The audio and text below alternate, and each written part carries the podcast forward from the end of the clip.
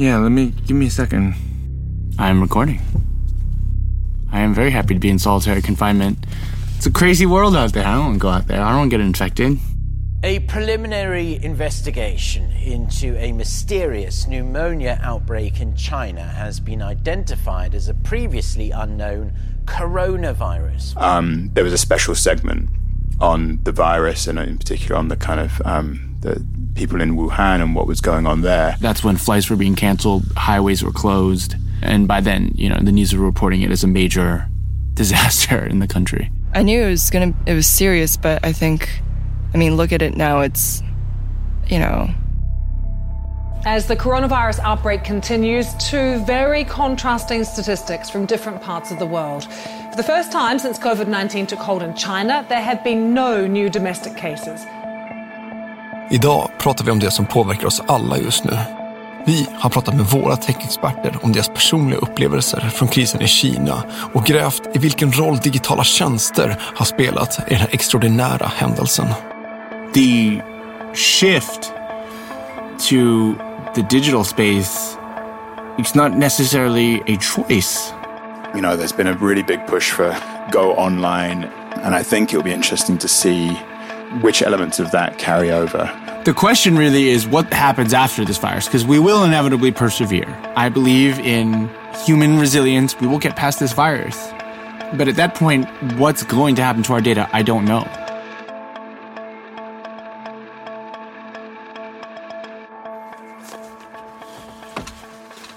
Du, eh, nu är du här.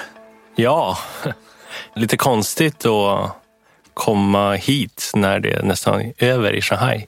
Hur, hur var resan? Ja, men, alltså Shanghais flygplats var ju helt tomt.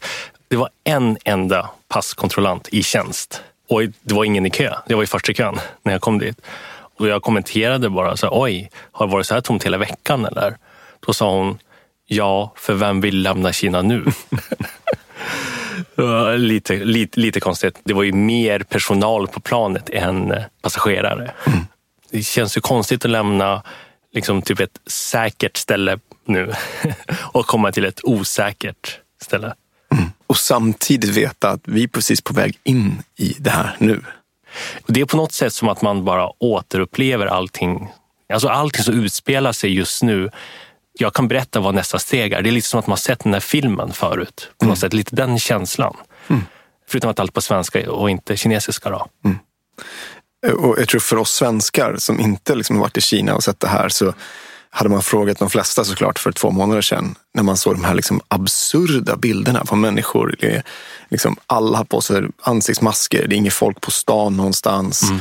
Överfyllda sjukhus, den här liksom väldigt speciella situationen. Mm ingen för två månader sedan hade tänkt att det här skulle komma till Sverige.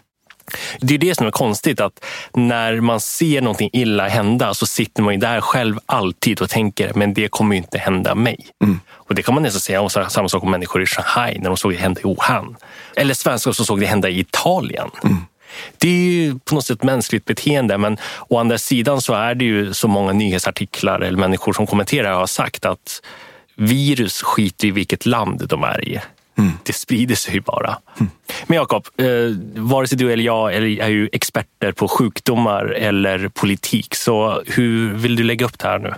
Jag tror det bästa sättet vi kan lägga upp det här nu är att vi ska inte försöka ge någon sammanfattning av det som har hänt eller en analys eller smittorisk. Den typen av saker ska vi lämna till faktiska experter.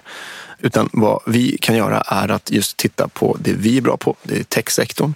Och så här i efterhand tycker jag att det blir så otroligt tydligt hur digitala tjänster ändå har spelat en supercentral roll i hela händelseförloppet i just den här krisen.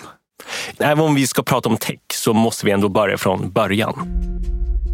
Yes, och vi ska börja med att höra Nicks upplevelse som befann sig på semester i slutet på förra året när han märkte att hans flickvän satt och OCD-surfade på telefonen. It was around Christmas time that my fiance was checking her phone nonstop. Uh, she was reading Chinese media. And at that time, they were reporting a story on infected seafood coming out of Wuhan. And she said, well, when we go back to China, just make sure not to buy seafood, not to eat it at restaurants, not to buy it from supermarkets, at least until this blows over because it's very likely to be infected. And, and at that point, did you like it was literally just let's not buy seafood, right? Yeah, because you hear these things all the time. You know, it's in, today it's seafood, tomorrow it's pork, then it's fake baby formula. You know, it's all, there's always something coming out of China, um, and you usually take your precautions and it blows over. But we didn't know that this was going to be a global pandemic. Ungefär samtidigt börjar Ivas nyhetsredaktion vakna. Hon jobbar som journalist på franska AFP med bas i Beijing. I think there were already rumors about this unknown type of pneumonia in Wuhan at the end of December. And so for us, like our first story about this unknown Wuhan pneumonia was December 31st. And I think it was around that time, of course, that like there was a doctor, Li Wenliang, who whistle, you know, who's a whistleblower and he posted about it in a group um, of colleagues about this SARS-like disease. It was back in late December when Lee first warned friends on WeChat about a SARS like disease going around. Lee sent a group message saying that a test result from a patient quarantined at the hospital where he worked showed a patient had a coronavirus. So it's interesting. So, in terms of the, the doctor Li Wenliang, who was silenced after identifying a SARS like virus, we learned about that over social media. And it spread so quickly that the government couldn't suppress it. And soon, you know, he was turned from whistleblower into martyr. And even the day that he passed away because of the virus, and keep in mind, he's young, so for him to succumb to the virus is already an exception to the, at least the trend, that the virus usually is fatal for older people. Now, so when he passed away, even that news was bungled because news reported that he had passed away during the afternoon when he was actually fighting for his life until the early hours of the, the next morning. So we really weren't sure what kind of news was coming out of Wuhan and what to believe and what not to believe. But I think generally the sentiment among the people I was talking to in Harbin was that, um, you know, there was anger.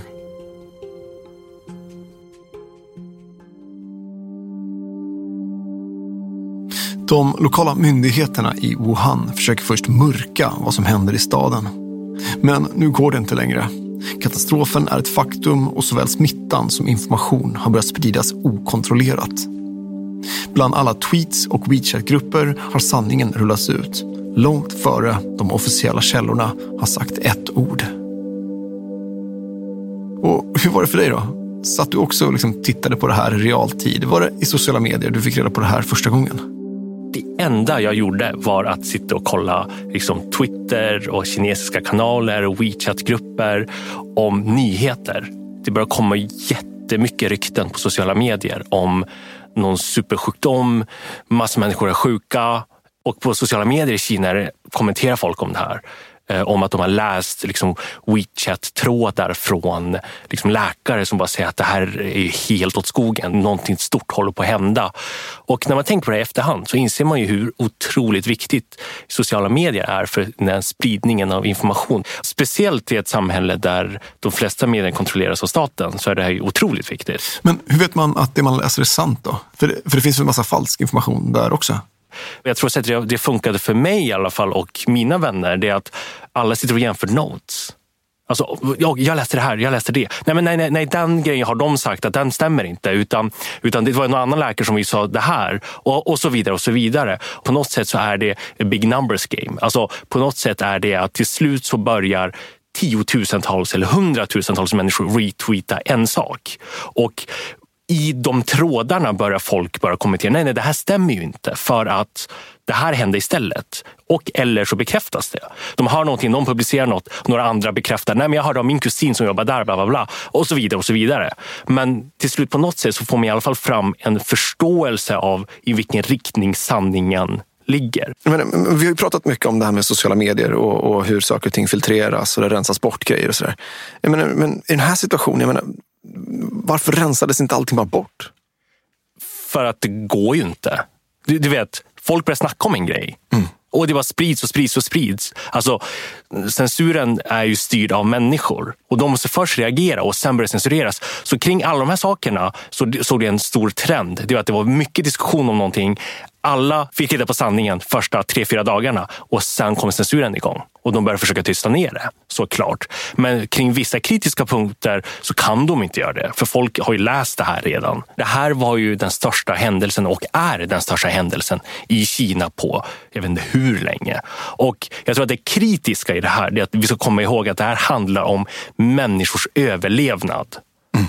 Alltså min mamma, min pappa, min farfar, min farmor som kanske dör. Det är ju känslomässigt en helt annan grej jämfört med oh, något politiskt beslut här och där, att de ändrar någon policy. Mm. Och då är det klart att folk blir extremt engagerade när det handlar om ens personliga säkerhet. When we were traveling, we had heard a little bit um, uh. Strax före kaoset bryter ut sätter sig Jake Newby, som du hört tidigare här i Draken, på ett tåg från Shanghai. Han och hans fru är på väg söderut för att fira nyår med hennes familj. De har noterat chattret på sociala medier men är inte tillräckligt oroliga för att ställa in resan. Och de har ingen aning om att de inte kommer kunna komma hem på flera veckor. We left almost kind of the last possible window. I think we was definitely we were definitely starting to get a little bit worried about it. Um, we both um, had face masks, for example, that we kind of wore on the train. Um, but you know, obviously, if we'd known the full extent of, of what this was going to be and um, how rapidly this was going to spread and, and everything else, um, there's no way we would have gone to a busy railway station and been surrounded by hundreds and hundreds of people. Och nu går allting väldigt fort. På bara några dagar går man från att inte ha någon officiell information till att det bekräftas att viruset kan spridas mellan människor och att de nu stänger av hela Wuhan och börjar kontrollera trafikflöden till stora städer som Beijing och Shanghai. Wow, if they're willing to seal off a city of, let's say, around 11 million people, then it must be quite serious. So it was that week, right? January 20th, I believe, was a Sunday. Um, and then from the reporting perspective, I think people can't really enter and exit freely. So if you want to report there, you kind of have to make a big decision. And I think for us, we did send three reporters in on the day that it was going to be sealed off, which was a good move. But of course, for us, the concern is like, well, how do you get your reporters out once they're kind of in the city?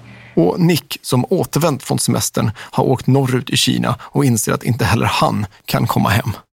And obviously, once Wuhan was shut down shortly before Chinese New Year, which is a big thing to shut down a city before Chinese New Year, we knew it was a real issue. And so by then, it was already face masks, stay away from public places. That's when flights were being canceled, highways were closed. When we got back to the village, um, you know, some of the people there were quite dismissive of of what they saw as kind of fear mongering or just rumors. Um, and then, as the um, authorities and state media really started to acknowledge the scale of the problem, that attitude shifted really quickly. There's also a public address system in the village with um, announcements kind of blasted out over the, over the houses. Um, and so, as the scale of the virus um, really became clear, that that switched to making public health announcements. So, throughout the day, you'd get um, messages put over this kind of public address system in uh, Mandarin and in the local dialect, telling people, um, you know, to stay indoors as much as possible, um, to wash their hands thoroughly, and you know, if they had any symptoms um, related to the virus, that they should, you know, contact a doctor, basically. And of course, it was announced during the national TV show at Chinese New Year. So, you know, when the government makes an announcement there, I'm basically the TV show that is the most watched TV show of the year. Kind of like Super Bowl in America, but times 10. Then you know it's something serious. And of course, that was on in every household pretty much in the village. So, for, for something like that, for a news story to kind of make it onto the Spring Festival Gala. I think it was almost unprecedented. And I think that was when a lot of people really sort of sat up and took notice and started taking it very seriously in the village. Och nu börjar även officiella nyheter rapportera om hur Wuhan-regeringen har agerat. Att de har känt till det här sedan december, men inte sagt något. And so I think in Harbin, I think the sentiment was, oh my goodness, like the, the government is, you know, they're shameful in Wuhan. But the the measures taken by the national government it was swift. Okej, nu står vi här. Sanningen har kommit ut tack vare sociala medier. Och här nämner Nick att många upplevde det som att den centrala regeringen ändå agerade kraftfullt. Så exakt vad händer då? Här blir ju verkligen tech viktigt igen. Det, det första steget känner ju alla till. Liksom, man stänger ju gränserna inom landet så att säga. Men nästa steg är ju egentligen en kombination av två saker. Det ena är smittspårning som, som försiggår, det vill säga folk från Wuhan. Var är de nu? För det vi ska komma ihåg är att under den här perioden så är det största resetillfället för kineser under hela året. Alltså, mm. Vi pratar om normalt sett en halv miljard människor som reser. Alltså 500 miljoner människor som reser. Mm. Och Det var ju estimat under den här perioden att runt 5 miljoner människor hade hunnit lämna Wuhan redan. 5 miljoner pers på grund av just att det hade varit kinesiska nyåret. Så det var inte för att folk hade hört talas om viruset utan det var ju för att det är under perioden då alla reser, åker hem till sina familjer och åker iväg på semester. Mm. Tänk dig svenskt sportlov fast fem miljoner människor istället. Och, och där använder man ju tech på ett sätt som handlar om bara om att spåra var är de? Eh, genom att komma åt all resedata. Var mm. är de i världen just nu och vi måste ha tag på dem. Det var det ena som hände. Det andra som hände, som hände lite senare, handlar ju också om hur de här olika städerna började kontrollera människor som är i städerna och mm. säkerställa att de inte har hög risk när man pratar om viruset pratar man om riskgrupper alltså, och det har ju oftast med fysisk hälsa att göra. Men ur det här perspektivet så kollar man ju ett resebeteende, det vill säga människor som har varit utomlands eller i vissa kritiska städer och så vidare. De har ju högre risk för att ha fått det här. För vi ska komma ihåg att det här började på ett ställe i hela Kina. Och om du ska skicka ett webbformulär till någon och be dem säga om de har varit i Wuhan så säger alla nej. För folk är inte dumma i huvudet. Så det enda sättet att kontrollera det handlar ju bara om att de har accessat riktig data telekomoperatörer. De vet vilka torn du har pingat. Reseappar, de vet vilka flygbiljetter du har köpt. Och alla olika spärrstationer där du till exempel kanske har dragit ditt ID-kort eller använt ditt kreditkort eller vad som helst. Och det har ju man använt och samlat ihop som data i olika appar för att kunna, kunna generera en så kallad QR-kod som är antingen röd, gul eller grön där du måste ha grönt för att kunna till exempel idag komma in på vissa kontorsbyggnader i Shanghai för att bevisa att liksom, jag är inte i riskgruppen. Every time we entered the building we would have to get our temperature checked. And I don't know if this is me being paranoid, but I was somehow more scared that I would be taken away because of like a faulty or you know a temperature check that didn't work that said I was had a fever when I didn't. So I would actually take my own temperature at home with like a proper thermometer so that I would feel okay every time I got checked out in public. Because there are all these videos of people just being taken away in like boxes. Like you don't even know if these are true, right? You just see these videos circulating social media of people being forcibly taken away from family, etc. They consider 37.3 and above kind of in danger zone or you know potential fever. I remember once I walked in and the temperature check couldn't read my wrist because it was too cold. And that's the other thing; they would always check my wrist, which I think technically you're supposed to check the forehead, um, but it wasn't working. And then finally, the security guard told me, "Oh, I'll check like uh, by your neck." And then I think my reading was 37 or something. And he was really nervous. He was like, How is it so high? And he kind of backed away. Um, and I knew that I was normal because I'd done my temperature at home already. Um, but I, I, made him do it again and it was still 37 something. And I don't know, it was just like a weird moment where I felt like, so what will happen if uh, the temperature gauge doesn't work? will I be taken somewhere to like one of those hotels where people are quarantined? But then I asked like another guy to check in. He did my forehead and it was fine. Och Nick delade även sin erfarenhet av det här spårsystemet, vilket ledde oss in på en snårig diskussion om värdet av privacy. On the weekends, I decided, okay, now we can actually leave the house. I wanted to go out to this art gallery district in Shanghai just to get some fresh air. And so my, my friend and I walked out there. And in order to enter the district, you have to show you have to show proof that you have self quarantined yourself for over 14 days before you can go out into the public. And they do this by, by basically tracking your phone number or your WeChat account or your Alipay account, which is very interesting. And so the idea is that if you've been quarantined for over 14 days, the QR code that will show up as your proof will be green. And so when people scan it, they'll know, okay, this person's okay. If it doesn't show up green, in other words, maybe you just came back from overseas two days ago, you haven't fulfilled your 14 day quarantine, it'll show up a different color. I think red. I, I, I haven't tested that yet. Um, and you won't be allowed in.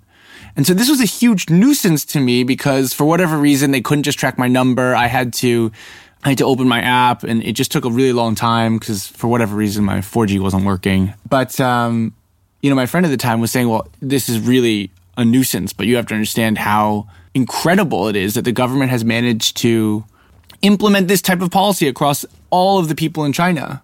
Now, I don't know if everybody implements it to the degree that Shanghai is doing it, but the fact that you have to check in so all of these public locations, it is really annoying. I do feel like I'm you know, I have to check in everywhere. That's not something I'm used to, but I do feel a little bit safer. It's interesting because on one hand, as you say, it makes you feel safer because it makes you feel like, oh, they've got control. And, you know, now when I enter this art gallery area, I can be more relaxed, etc., etc., right? And the other view of it is that, wait, isn't this a huge invasion on privacy? I mean, this is a really good point. The question is, at what point is privacy beneficial to you? Like, in other words, does somebody have the right to keep the fact that they have a sickness? Maybe if it's not the virus, but a sickness private from you, if you are in a public space together. Like, let's say you're going to a conference and one person has a sickness. Especially, I mean, in these times, I'm not saying in normal times, in these times, I mean, you have to self quarantine, you have to self report a lot of things. So at what point is that privacy fair to other people who are, who are at least playing by the rules? Och bakom den här spårningsteknologin står både Alibaba och Tencent. Och det här har rest många ögonbryn. So actually I was initially displeased to learn that the government had built this technology with Ali and, and Tencent. Because I don't want private companies to, I don't want private companies to take advantage of a, a black swan event, such as this virus, and an unfortunate event, in order to take a even tighter hold over my personal data, my personal space. That annoys me. I mean, is this a really good marketing window for big tech to showcase that, hey, look, it was worth trading away your privacy to us because now we can keep people safe? I don't even know if it's a marketing window. I mean, I don't want to get too philosophical here, but this is symbolic of the overall bargain the people have made in China with the government. In other words, if you bring me convenience, safety, and also the ability to get rich through my own merits, I will hand over my privacy. And so this example of Ali and Tencent gathering all of this data from people is just symptomatic of the same inherent bargain that people make with the authorities, be it companies or the government. You see this time and time again. The question really is what happens after this virus, because we will inevitably persevere. I believe in human resilience. We will get past this virus. But at that point, what's going to happen to our data? I don't know. Considering you've lived most of your life in the United States, you are an American. We're doing the same in the West, right? Or are we? It's a good question. I've actually spent almost half of my life now living in China, which is remarkable. But yes, yeah, I grew up in America. And is this something, is this something that you're seeing in the West as well? I think you have to be seeing these things in the West as well because data is so essential to building technology, especially AI technology for companies to deliver better services to us because in order to understand us better, you need data on us. Now, the question is whether it's personal data or whether it's anonymous aggregated data. So that's a question that now Western nations are grappling with. And I think the other question is that in the West is you have recourse. So the idea of GDPR is, is a pushback, consumer pushback or an individual pushback against the power of these companies to aggregate data.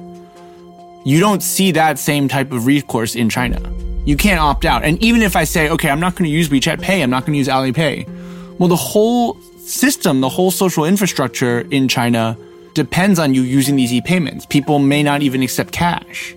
You'd be deeply, deeply inconvenienced in China, and you'd be left out of the um, the new economy if you weren't using digital tools. And as soon as you go digital, you give up data.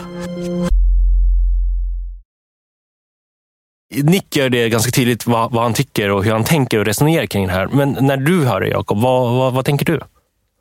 Jag får lätt ont i magen av den här typen av diskussioner.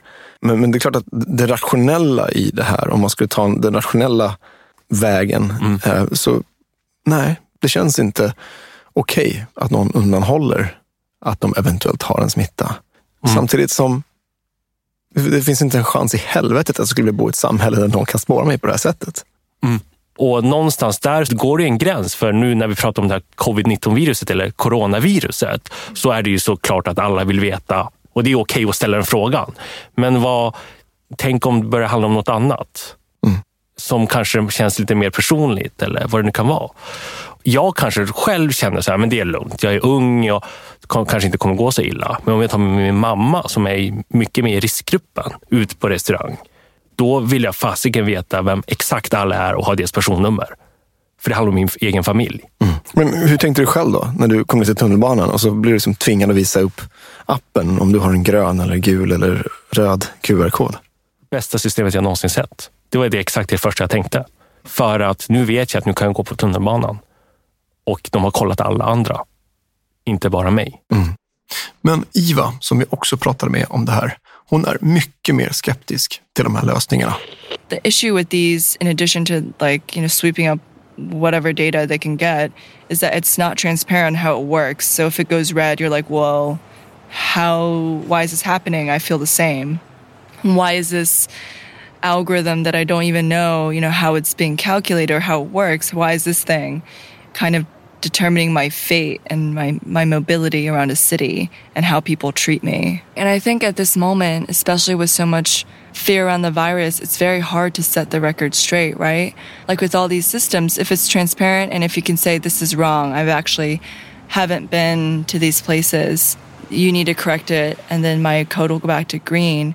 If there's no way to do that, I mean, it ends up punishing and restricting a broad set of people without them having any kind of way to give feedback, to participate in this process that now defines their life, right?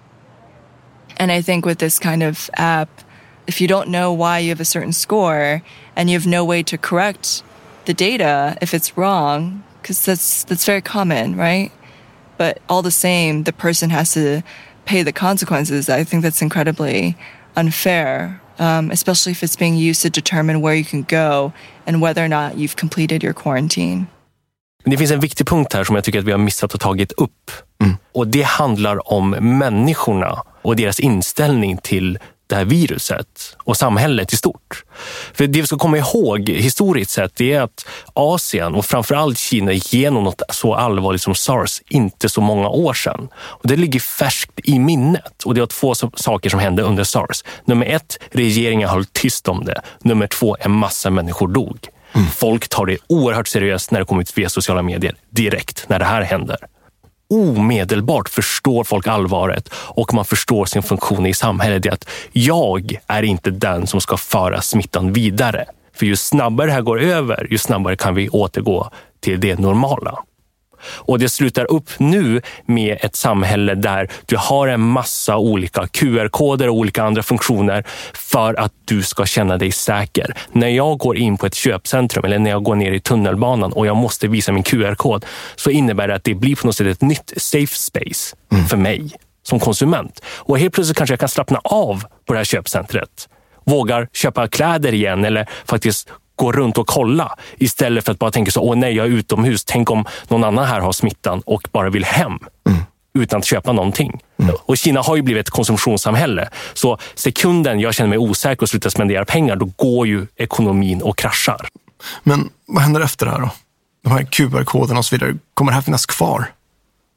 Det kommer säkert leva kvar ganska länge eftersom vi kommer att prata om en situation där det här viruset finns i en massa andra länder. Så det kommer säkert finnas kvar en stund. Men utöver det, nästa steg, så nej, det är klart att det inte kommer... Det, det här skapar enorma personalkostnader för alla ställen. Alltså om vi bara tar en sån enkel grej. Du måste ha folk där som står och kollar QR-koder. Mm. Och sen utöver det, när allt är bra igen, varför ska jag ha den där QR-koden förutom att du ska kontrollera mig? Mm. Och folk kommer till den slutsatsen ganska snabbt, skulle jag säga. Mm. Till och med i Kina. The shift to the digital space it's not necessarily a a choice. So in other words, I can't go out to get my food. I need my food delivered here. You know, I, I can't I don't want to go to a supermarket with tons of people. So I order, you know, my daily produce from the supermarket app. I mean, I think people did those things in the past, but I think they're now far exaggerated during this virus period.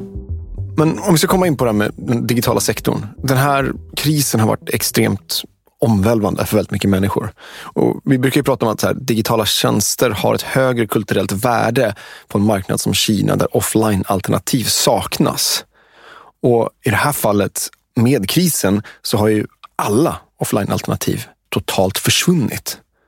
Så den här accessen till digitala tjänster, vad, vad tror du att det betyder för människor?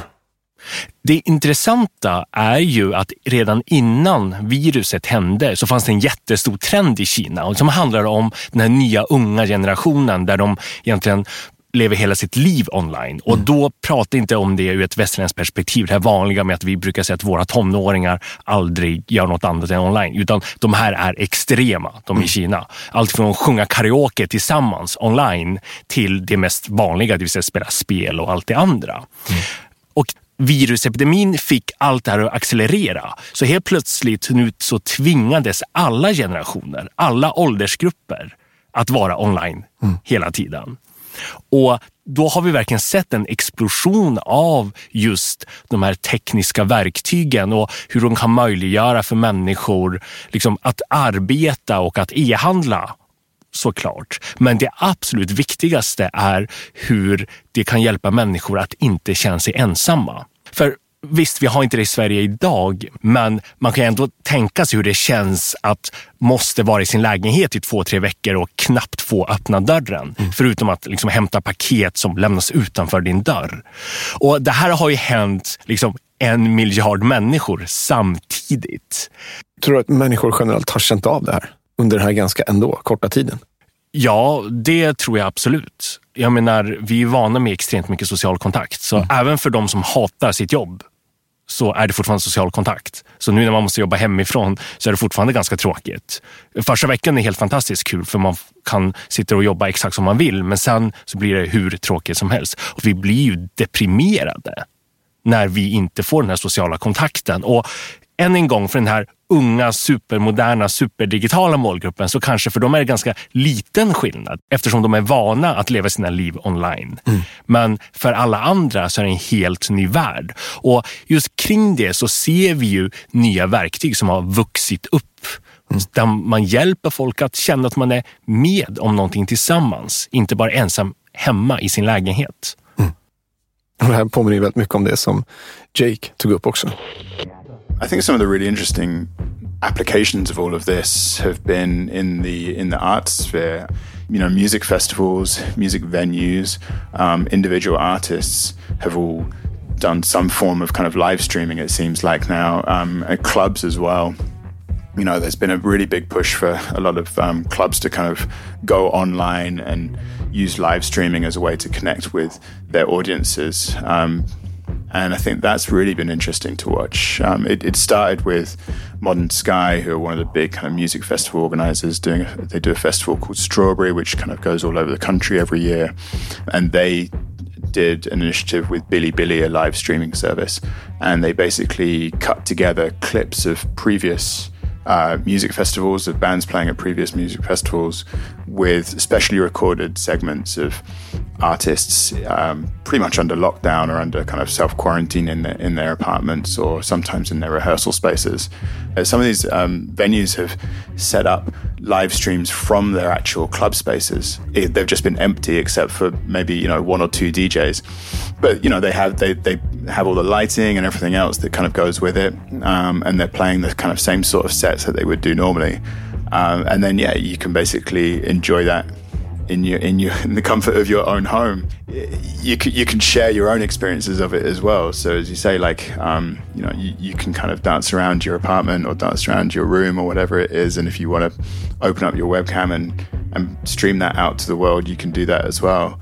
I, I watched a little bit of the um, some of the Modern Sky um, Strawberry live streams, as well as a few other kind of music ones. And one thing that was happening with um, if you had a band of say three or four members, they were basically doing like a split screen where you'd have the lead singer who was in one apartment, you had you know the guitarist was halfway across the city somewhere else you know the drummer was maybe in a different city and bassist was somewhere else but they were able to kind of you know sync together and, and stream their, their music making all in one go. Um, and you had these kind of sets being put together by people who were actually in remote locations. So um, yeah it's been fascinating to watch some of that. I mean again it's obviously it's it's been made necessary by the circumstances but it'll be really interesting to see um, whether some of the audiences that have built up for this kind of thing will hang around once people are able to go to actual clubs and actual music festivals again. Det är kul för jag, jag känner igen mig där med tanke på hur vi spelar in Digitalraken. Draken. det är exakt det här, liksom, att sitta på helt olika håll och ändå försöka få ihop någonting och vara kreativ och sånt där. Men satt du och kollade på konserter eller fick du en dos av det här? Jag, jag är ju den sämsta nöjeskonsumenten i världen, så, så tyvärr så gjorde jag inte det. Men där jag fick min so stora sociala dos var ju live-shopping, det vill säga jag kollade på livestreaming. Men det var faktiskt en väldigt fin och trevlig upplevelse, speciellt i sådana tider när man vet att alla sitter hemma och alla gör det här också för att hänga ihop på något sätt. Inte bara köpa produkter. Mm. Så i den här krisen har många sektorer haft det jäkligt tufft. Och jag tror att många svenska bolag känner lite den delen nu också. Att vi vet inte riktigt exakt vilken effekt det här kommer ha. Liksom. Men, men redan nu är det klart att vi ser ju en väldigt tydlig effekt på framförallt retail.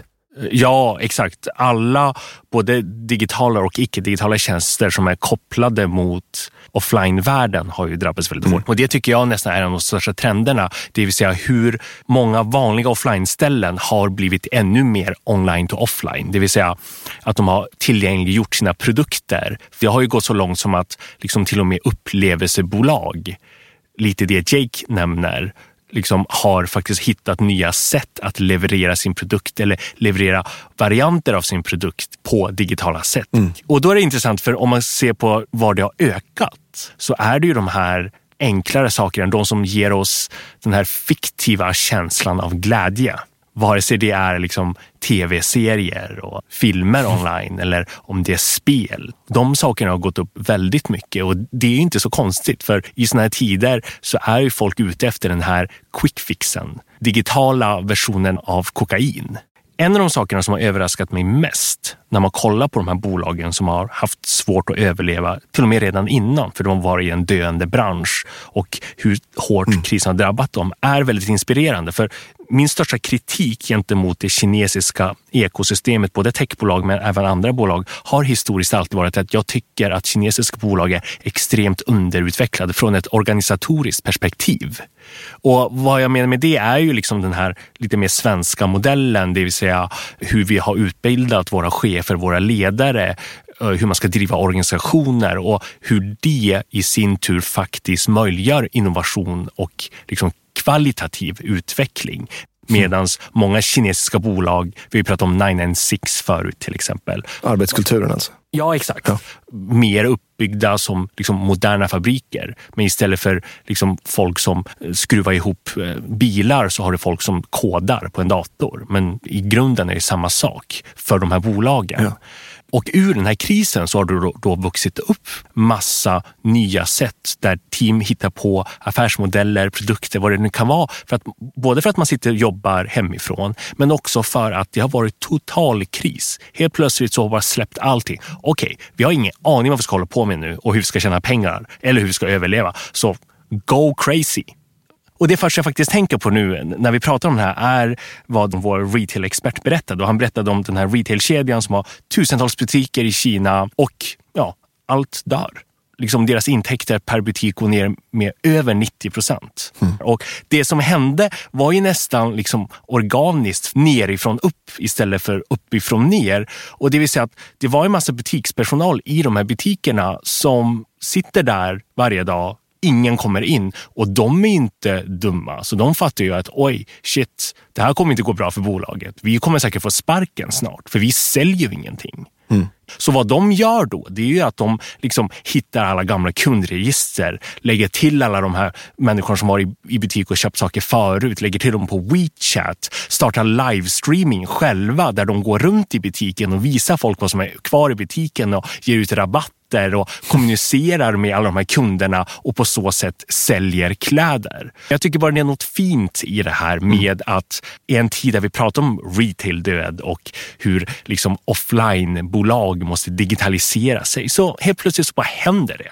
Mm. Och alla gör det tillsammans för att alla genuint bryr sig om företagets överlevnad.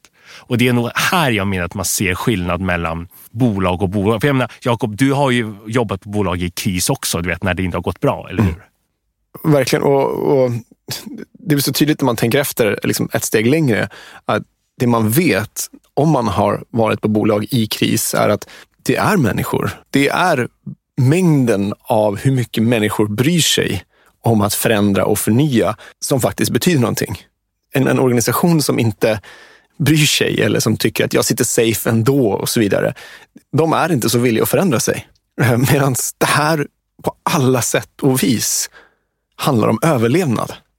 Ja, det kommer verkligen dra till den här lärdomen vi alltid pratar om i ett kinesiskt techperspektiv. Mm. Varför har de här bolagen vuxit så snabbt och varit så duktiga? Jo, men det är för att de kommer från en tid där det är hela tiden är fråga om liv och död. Mm. Och det här kommer vi se globalt, vilket liksom är sjukt deppigt ur ett perspektiv. Men från innovationsperspektivet så tror jag vi verkligen kommer se alla branscher komma ur det här starkare och åtminstone de bolag i branscherna som faktiskt har en bra grundstruktur och en bra kultur för att möjliggöra just förändring. Mm.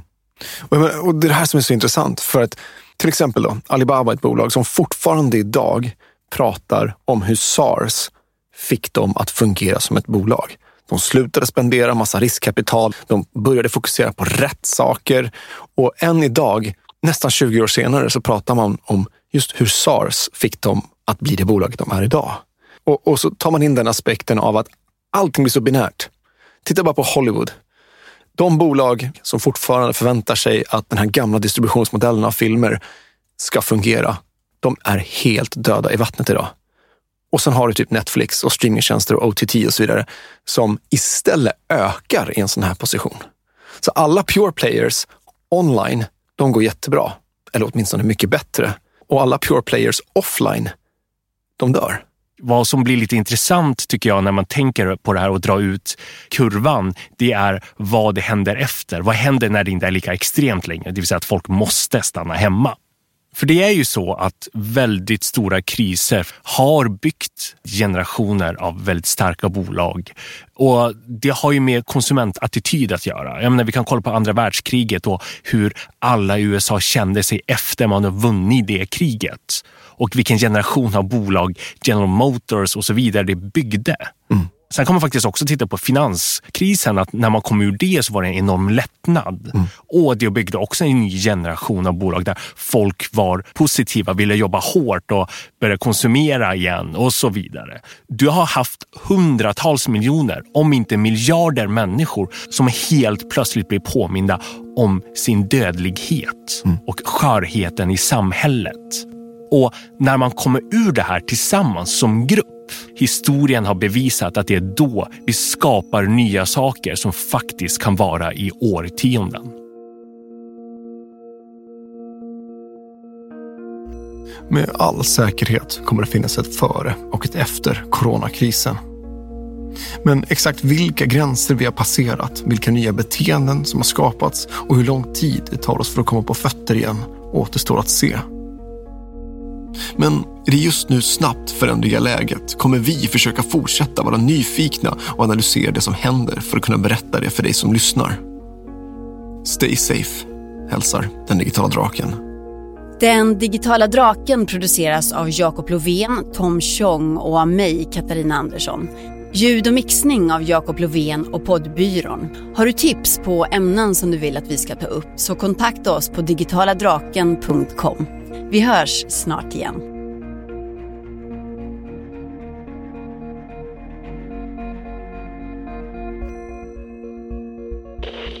people have been climbing the walls, you know, understandably. I think obviously it's horrific. The psychological weight of all of this has been huge. You know, a lot of people have been trapped inside their apartments or felt trapped inside their apartments for a long time now. My parents are preparing to quarantine me in the house. They seem weirdly excited about the idea of controlling my life for two weeks. Um, it literally sounds like any parent's dream. So um, I'm happy you're, you're fulfilling that for them. We should get together for a meal. But uh, I don't know how we're going to eat because we're going to have to keep our masks on. And if you take your mask off, then I'll be afraid. Like, you'll have to show me your QR code. If that shit doesn't show green, we're calling it off. I don't trust you. I trust Alibaba's system more than I trust you, Tom.